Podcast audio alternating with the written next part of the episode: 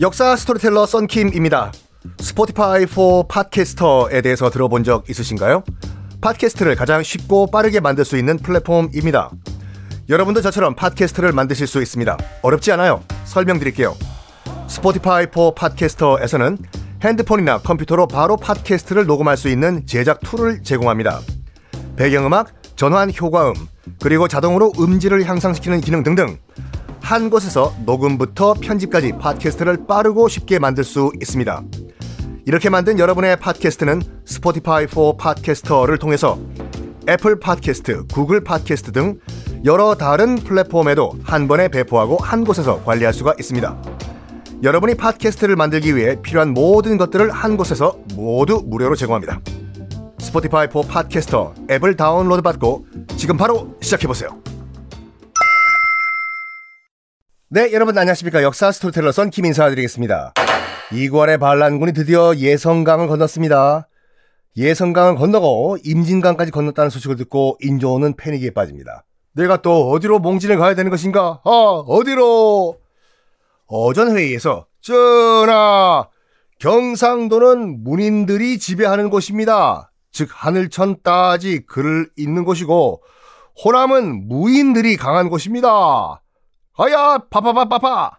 그래서 호남으로 가시는 것이 더 좋을 듯 아뢰오. 좋다. 호남으로 가자. 가자. 기아 타이거스 응원하러. 그래가지고 한양을 드디어 건너요. 어, 집권한 지 얼마 안 되는 왕이 튀었잖아요. 한양에 있는 이 도성 백성들 격분합니다. 아니, 저러려고 지금 반정한 거야? 아이고 참 한심한 왕 같으니라고 지금 어? 아니 지금 외란이 끝난 지가 얼마 됐다고 지금 또또 또 또 또 또 난리야. 왕이 우리를 지켜줘야 될 거 아니야. 또 도망가. 에라이 모르겠다. 또 불질러. 한양은 또 불탑니다. 자, 여기서 인조가 한강을 건널 때 이제 배를 타고 건넜겠지요. 두 명을 일단 데려가는데, 아, 다 데려가지만 특히 두 명을 끌고 가요. 인성군, 흥안군 둘을 데려가는데 누구냐? 둘 다 선조의 아들들이에요. 선조의 서자 아들들, 후궁의 아들들이죠. 자, 여기서 퀴즈.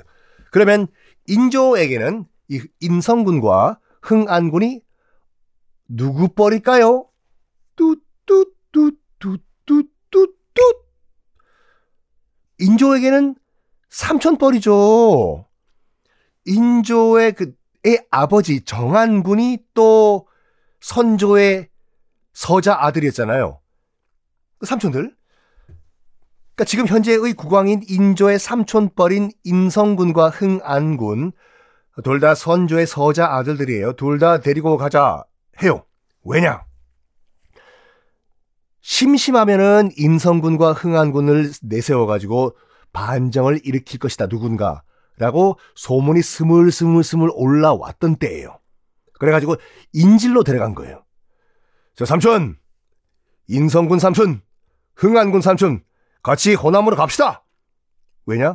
혹시라도 한양으로 들어온 이괄이 이 둘 중 하나와 손잡고 어차피 선조의 아들이잖아요. 이 사람을 왕으로 앉혀버리면은 이 나라엔 왕이 두 명 생기는 거예요. 데려갑니다. 인성군은 순순히 따라서 강을 건너서 내려갑니다. 인조와 함께. 그런데 이 흥안군은 저기 잠깐만요. 조카님. 아, 제가 그 한양 집에 뭐 깜빡 잊고 지금 나, 안 갖고 온 게 있어 가지고 집에 가서 짐 좀 가져오겠습니다. 아, 금방 따라갈게요. 아, 먼저 가세요. 먼저 가세요. 먼저 가세요. 그래가지고 흥안군은 배를 돌려가지고 다시 강북으로 들어갑니다. 아, 벌써 약간 그 필이 안 좋죠? 아마 이괄의 가능성을 본 것 같아요, 흥안군이요. 지금 딱 봤을 때, 이괄은 조선 정예군 만 명을 이끌고 지금 빛의 속도로 내려오고 있고, 얼마 안 된 지금 왕은 허둥지둥 지금 호남으로 도망가고 있고, 이 판은 이괄이 이길 것이다라고 베팅을 한 것 같아요. 자, 이때 이괄 반란군이 한양에 입성을 합니다. 그리고 흥안군 인생 배팅을 해요. 저기 이괄 장군 아니 흥안군 아니시오? 아아아아 아이고 어서 오게 이쪽으로 이쪽으로 오시오. 아유 뭐 이렇게 반란까지 일으키셨어?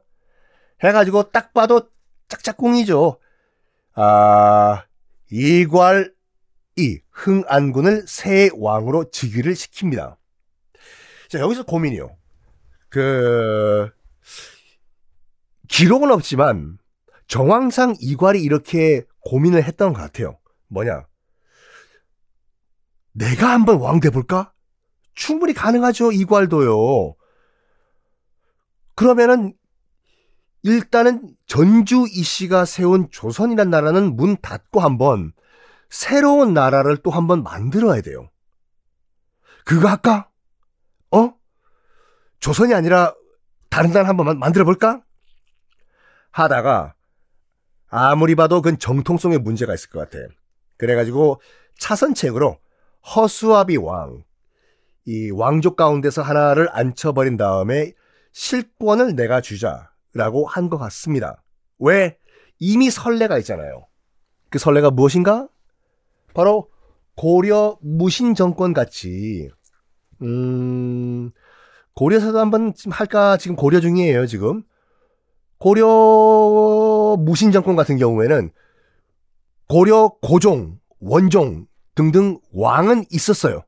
하지만 실권은 최 씨들이 쥐고 있었죠.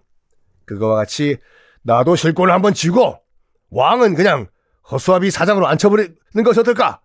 라고 생각을 한 것 같습니다. 자, 이때, 어, 퇴각을 했던 관군이 다시 약간 그 으쌰으쌰 새를 모아가지고 무학제를 점령을 해버려요. 무학제가 어디냐면 그 서울 사시는 분들은 독립문 있지 않습니까? 서대문? 독립문에서 연신내 홍제동 넘어가는 언덕 하나 있죠. 거기가 무학제예요.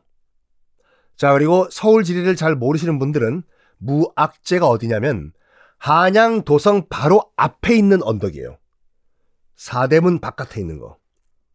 여기까지 관군이 왔다는 것은 도성을 점령한 이괄 입장에서 봤을 때도 상당히 찝찝한 거예요. 왜?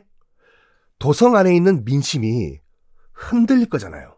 야, 이봐. 아니, 저 이괄이란 친구가 지금 뭐 다 실권을 잡은 걸로 알고 있었는데, 관군이 바로 이 옆에 한양 도성 앞에까지 왔대요. 뭐야, 이거? 아직까지 게임 끝난 거 아니야, 이거? 이거 어떻게 됐을까요? 다음 시간에 공개하겠습니다.